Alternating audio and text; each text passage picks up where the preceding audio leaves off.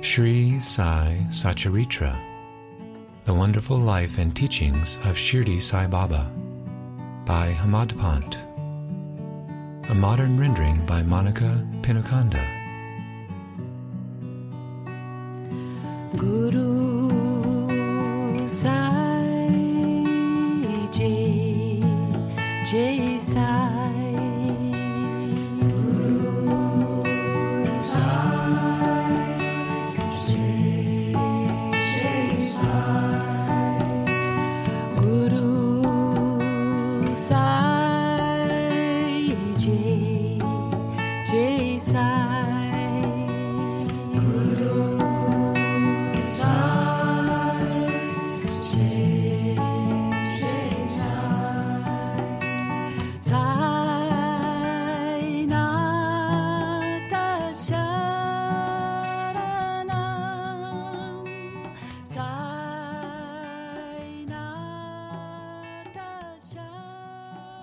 Chapter 8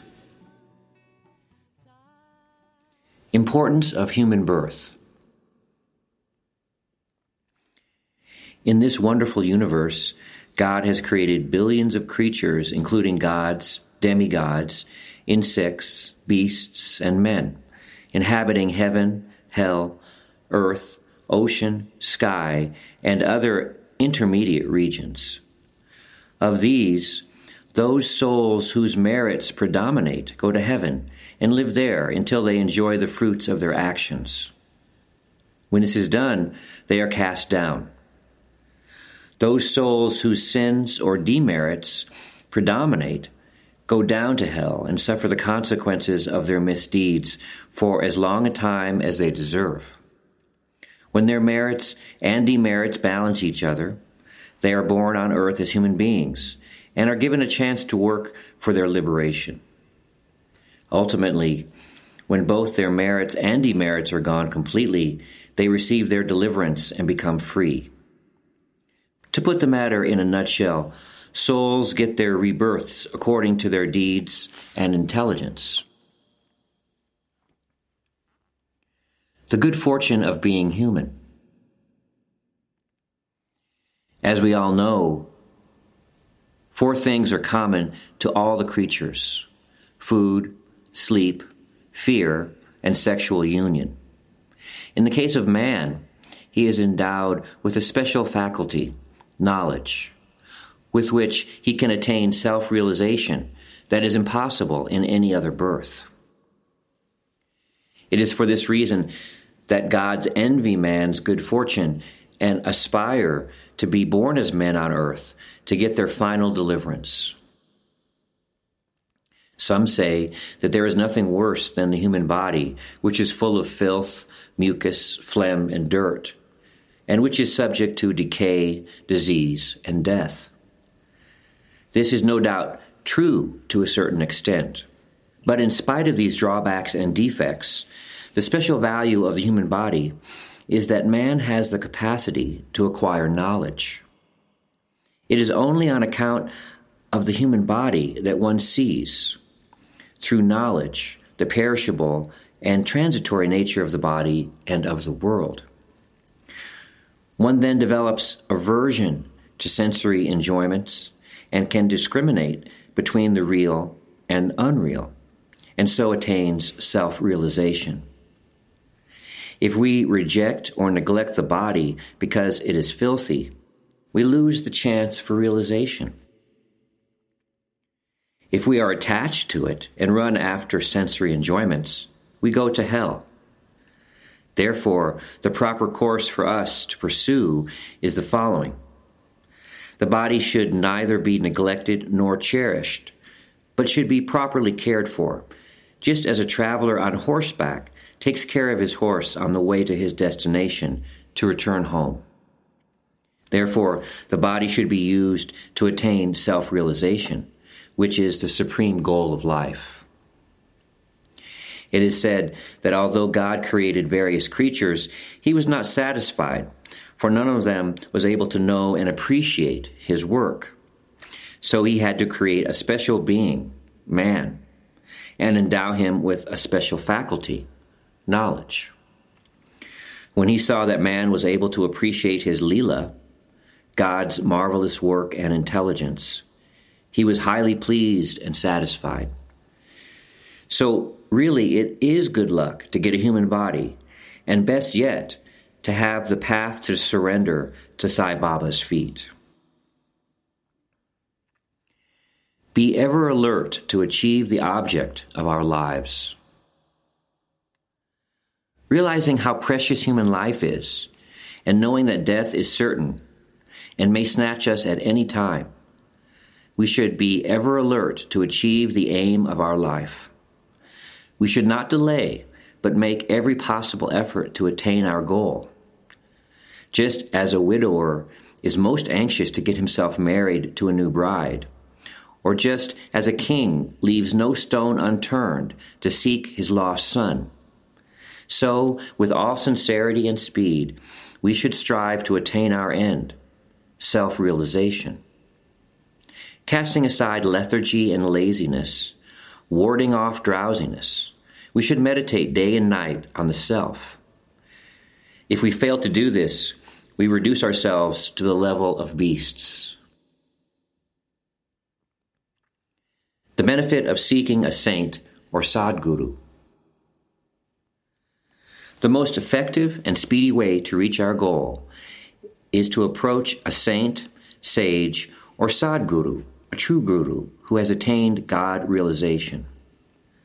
What cannot be achieved by hearing spiritual lectures and study of spiritual books is easily obtained in the company of such worthy souls. Just as the sun gives light that all the stars put together cannot do, so the Sadguru alone imparts spiritual wisdom that all the sacred books and lectures cannot impart. His movements and simple talks give us silent advice. The virtues of forgiveness, peace, detachment, charity, compassion, egolessness, and control of mind and body are demonstrated practically to disciples by such pure and holy company. This enlightens their minds and lifts them up spiritually. Sai Baba was such a Sadguru. Though he acted like a fakir, he was always engrossed in the self. He loved all beings as he saw divinity in them. He was not elated by pleasures, nor depressed by misfortunes. A king and a pauper were the same to him. He whose glance could turn a beggar into a king used to beg for food from door to door in surety. Let us now see how he did it.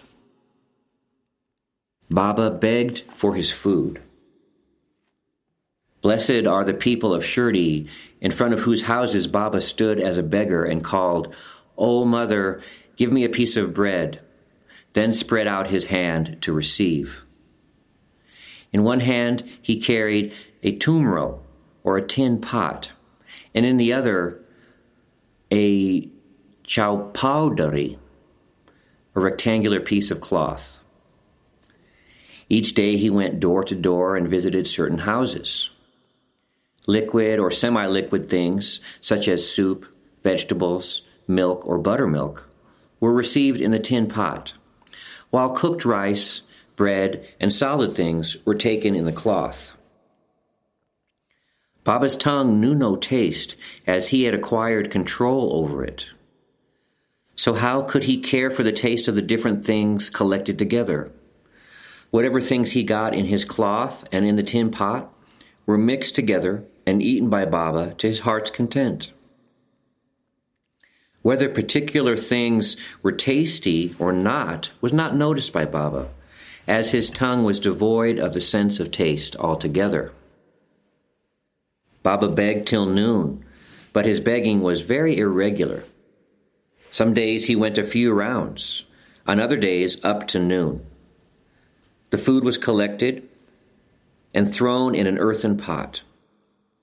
Dogs, cats, and crows freely ate from it, and Baba never drove them away. The woman who swept the floor of the masjid took ten or twelve pieces of bread to her house, and nobody prevented her from doing so. How could he, who even in dreams never warded off cats and dogs by harsh words and signs, refuse food to poor, helpless people? Blessed indeed is the life of such a noble person. In the beginning, people in Shirdi took him for a mad fakir. He was known in the village by this name. How could one who lived on alms by begging a few crumbs of bread be revered and respected? But this fakir was very generous of heart and hand, detached and charitable. Though he looked unpredictable and restless from outside, he was firm and steady inside. His way was inscrutable. In Shirdi, there were a few kind and blessed people who recognized and regarded him as a great soul. One such instance is given below. Bayajabai roams through the woods to feed Baba. Every noon, Tatya's mother, Bayajabai, used to go to the woods with a basket on her head containing bread and vegetables. She roamed in the jungles for about three miles, trampling over bushes and shrubs in search of the mad fakir, and hunting him down, fell at his feet.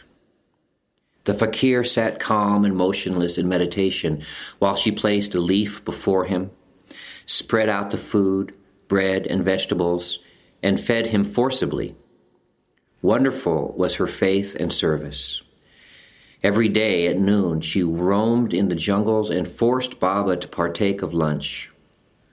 Her service, or austerity, by whatever name we call it, was never forgotten by Baba until his Mahasamadhi, or final death. Remembering fully what service she rendered, Baba benefited her son magnificently. Both the son and mother had great faith in the fakir who was their God. Baba often said to them that Fakir is the real lordship, as it is everlasting, and so called lordship is transient. After some years, Baba stopped going into the woods, began to live in the village, and took his food in the masjid. From that time on, Bayajabai's troubles of roaming in the uh, jungles ended.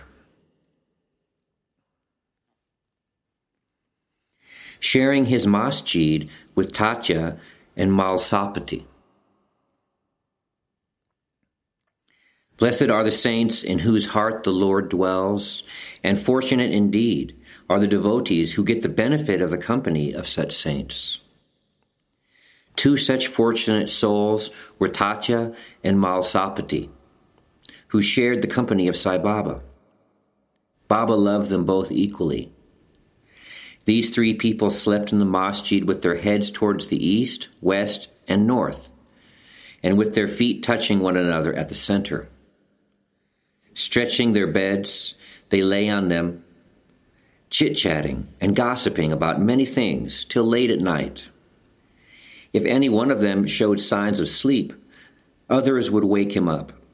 For instance, if Tatya began to snore, Baba at once got up and shook him from side to side and pressed his head.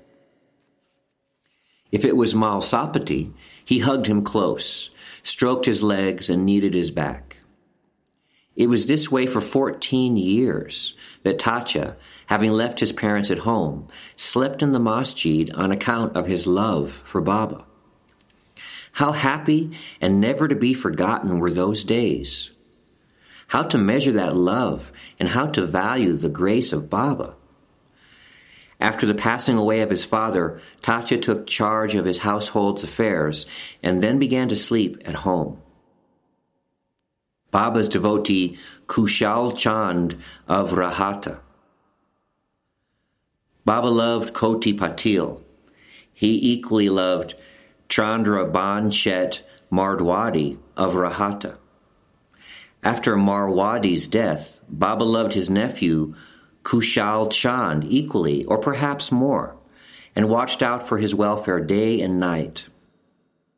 Sometimes in a bullock cart, at other times in a carriage with intimate friends, Baba went to Rahata. People of that village came out with band and music, received Baba at the gate of the village, and prostrated before him. Then he was taken into the village with great pomp and, cer- and ceremony. Kushal Chand took Baba to his house, seated him on a comfortable seat, and fed him a good lunch. They talked freely and happily for some time. Then Baba returned to Shirdi, giving happiness and blessings to all. Shirdi is midway between Rahata in the south and Nimgaon in the north. Baba never went beyond these places. He never saw any railway train nor traveled by it. Still, he knew the exact arrival and departure times of all trains. Devotees who acted according to Baba's instructions regarding their departure fared well, while those who disregarded them suffered many a mishap and accident. More about this and other matters will be revealed in the next chapter. Pranams to Sri Sai. Peace be to all.